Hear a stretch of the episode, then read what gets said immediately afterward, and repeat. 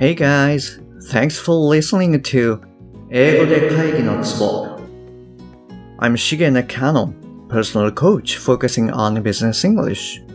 えー、ビジネス英語パーソナルコーチの中野です。よろしくお願いします。昨日までのあのふつかかんはですね、マインドに関することということで、なんかめっちゃ長くなっちゃったんですけれども、えっと、で、今日と次回はですね、あの、まあ、リスニングに関することっていうので、えっと、意味理解っていうものについてちょっとシェアしてみたいなっていうふうに思います。あ、えっと、今回は、ちょっとまず、この、えー、音源を聞いていただいて、えー、なんて言ってるかなっていうふうに、こう、意味をですね、ちょっと理解していただきたいなっていうふうに思います。はい、どうぞ。It started before I was born.はい。えっと、これどうでしたか？そんなにあの、文章としても長くなくって、えっと、まあ、簡単に意味取れたよなんていう、意味理解できたよなんていう方も結構いるかななんていうふうには思うんですね。で、なんて言ってたかっていうと、えー、It started before I was born って言ってます。It started before I was born.はい。ちょっとまあゆっくりめに言うと、えっとですね、It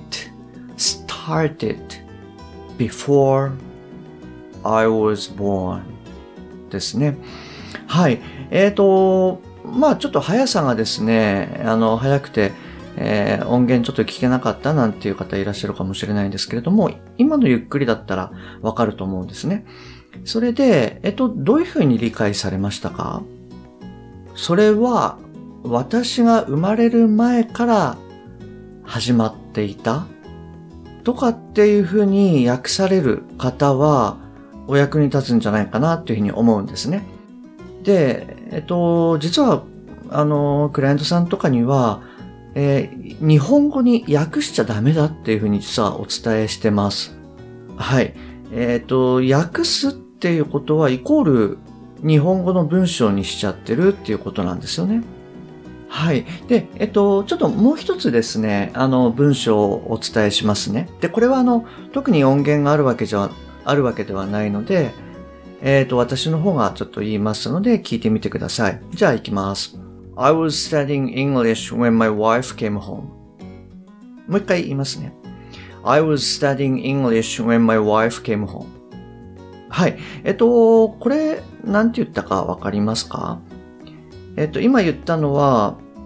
えー、I was studying English when my wife came home. あ、あの、そういえばですね、えっと、にさんにちまえかな、おとといかな、あの、えー、歯医者の方に行ってですね、あの、えー、きちんとしたものを詰めていただいたんですけれども、あの、今回はなんか発音の方大丈夫そうです。はい。あの、ちょっと関係ないんですけど。えっと、で、今の文章もど、どういうふうにこう理解されましたか？えっと、私の奥さんが帰ってきた時に私は英語の勉強をしていました。で、えっと、こういうふうに、いわゆるその綺麗な日本語に、えー、訳す癖がある方っていうのは、あの、非常に注意して、あの、いただきたいんですね。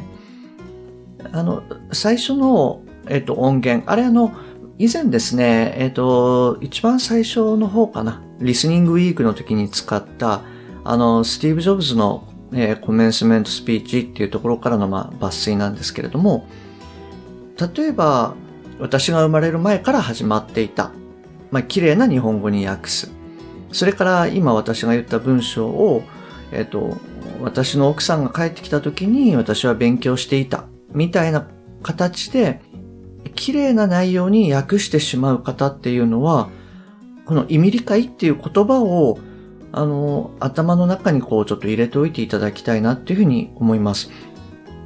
で、えっと、簡単にですね、あの、まあ、リスニングアップするにはふたつのポイントがありますよ、なんていうふうに、えっと、以前お伝えしたと思うんですけれども、えっと、ちょっとおさらいなんですが、大きく分けてふたつです。えー、ひとつは音理解。で、もう一つが意味理解っていうものになります。で、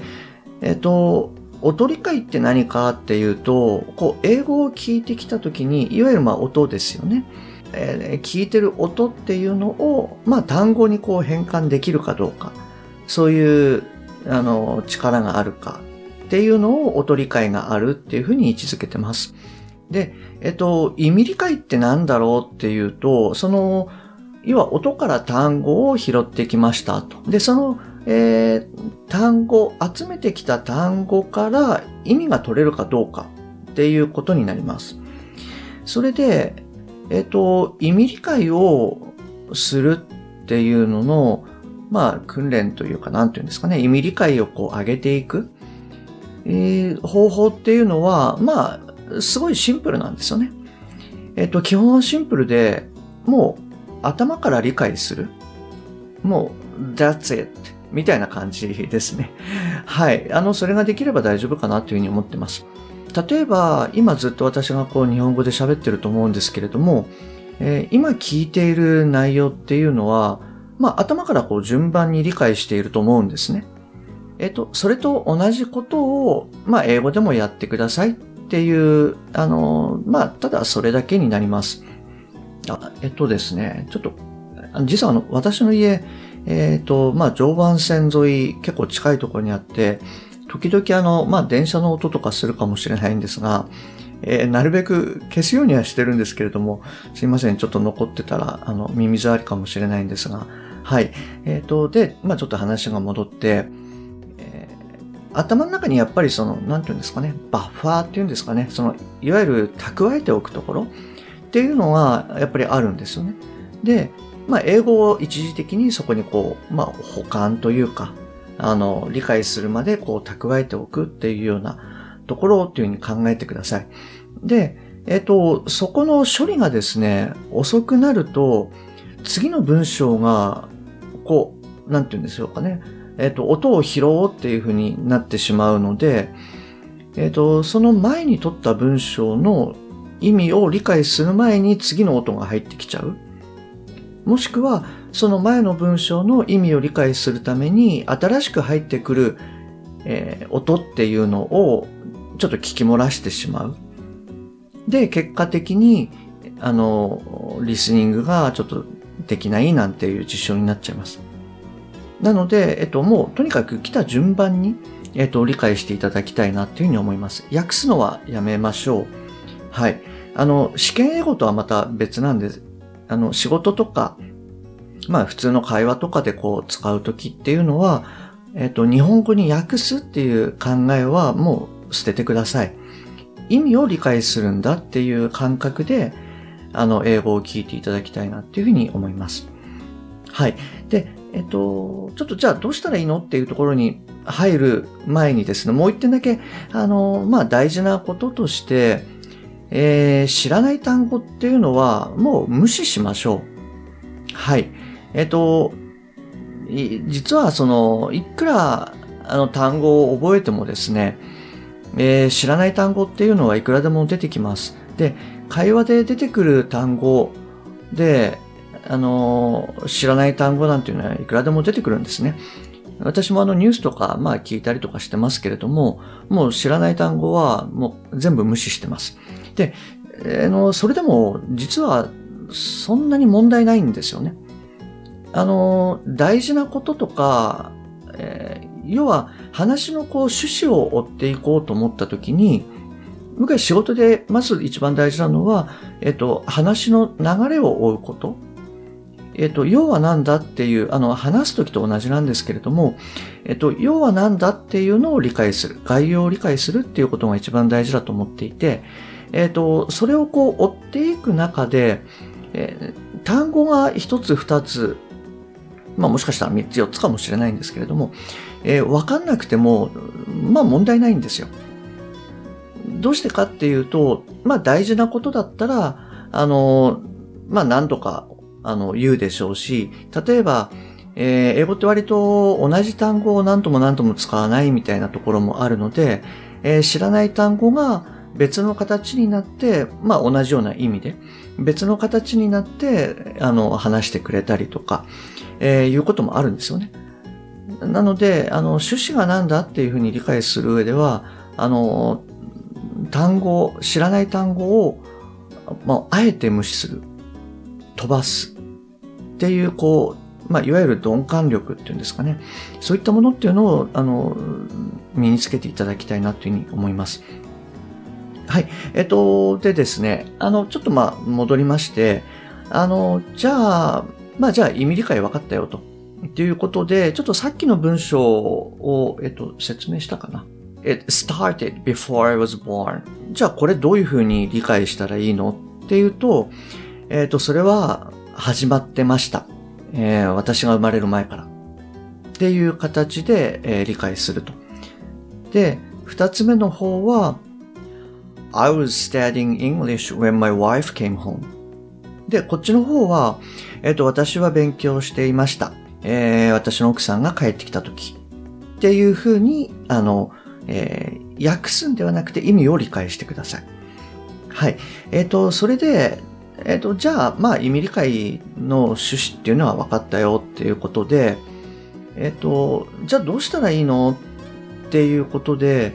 まあ、その人その人によってやっぱり、あの、えー、ベストなワークっていうのはあるんですけれども、えっと、やっぱり一番、まあ、あの、いろんな方に役立つのっていうのは、で、かつ効果があるのっていうのは、えっと、音読かなっていうふうに思います。実は、リスニングを上げるにあたっては、えー、リーディングをやるっていうのってすごい大事なんですね。なので、音読をする。で、しかも、えっと、意味を頭から理解しながら、なるべく早く読む。あの、皆さんももしかしたら、えー、スラッシュリスニングなんていうことをですね、あの、単語を聞かれたことある方いらっしゃるかと思うんですけれども、えっと、要は、あの、意味の塊ごとに、まあ、それはスラッシュをこう入れましょうと。スラッシュごとの塊を、えー、理解して、リスニングをしましょうっていうことなんですけれども、それと同じように、えー、スラッシュを入れて、えー、リーディングをするというのが、えっと、実は、あの、すごい効果的だっていうふうに考えてます。じゃあ、具体的にどうやったらいいのっていうことで、ちょっと先ほどの、あの、二つの文章をですね、えっと、例にちょっとご説明したいんですけれども、えー、最初の方ですね。It started before I was born. で、えっと、started と before。ここの間に、まあ、スラッシュがあるイメージ。で、音読をすると。はい。で、えっと、スラッシュごとの意味を強く意識しながら、えー、読む。で、えー、最初はゆっくりでもいいんですけれども、徐々に速くしていくっていうようなことを、えー、やります。It started before I was born. で、これをちょっとずつ速くしていきます。It started before I was born.It started before I was born. It started before I was born. It started before I was born. はい。えっと、ちょっとですね、あのー、こんな感じで皆さんも、えー、やっていただけますか？はい、どうぞ。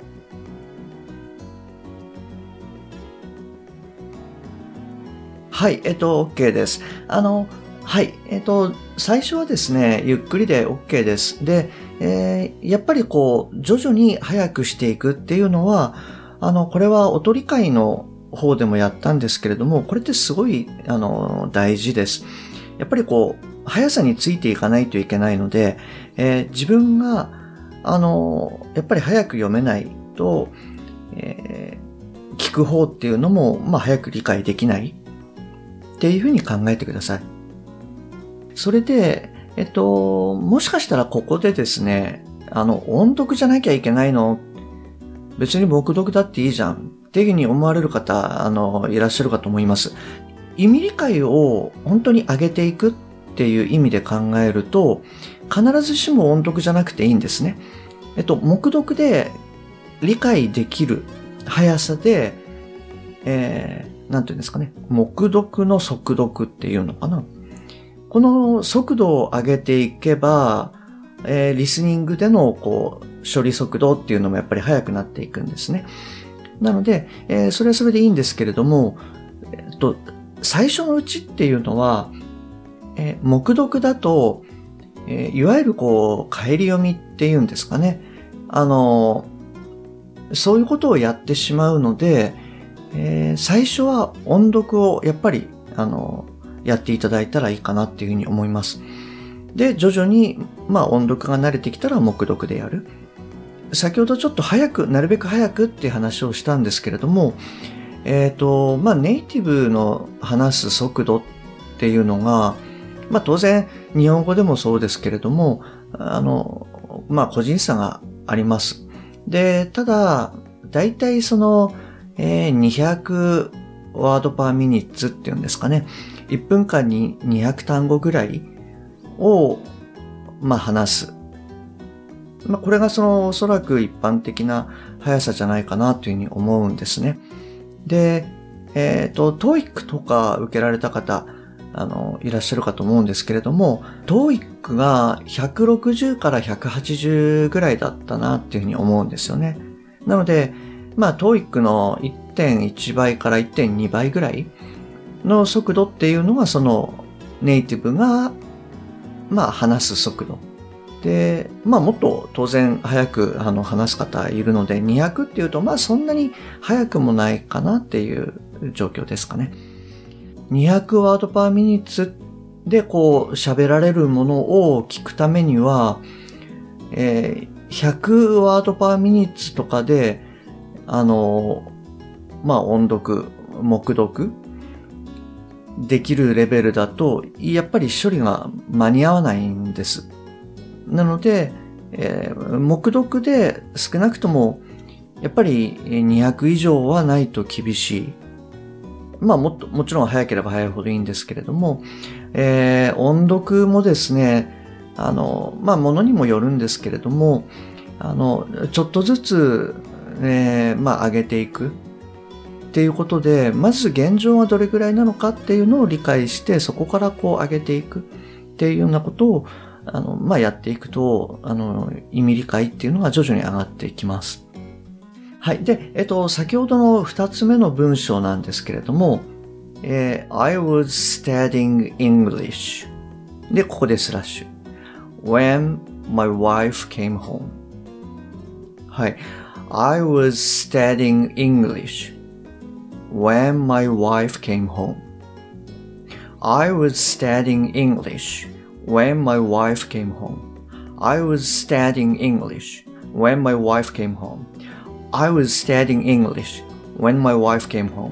I was studying English when my wife came home. はい、こういう感じで、えっと、スラッシュごとの区切りをすごい意識しながら、えー、最初はゆっくりでいいんで、えー、徐々にこうスピードを上げていく。っていうことで、あの、こちらの方もですね、ちょっとやってみてください。あの、えー、単語をもう一度言いますけれども、えー、I was studying English when my wife came home. はい、えー。これをですね、あの、スラッシュを入れて、えー、最初はゆっくり、徐々に速くするっていう感じでやってみてください。はい、どうぞ。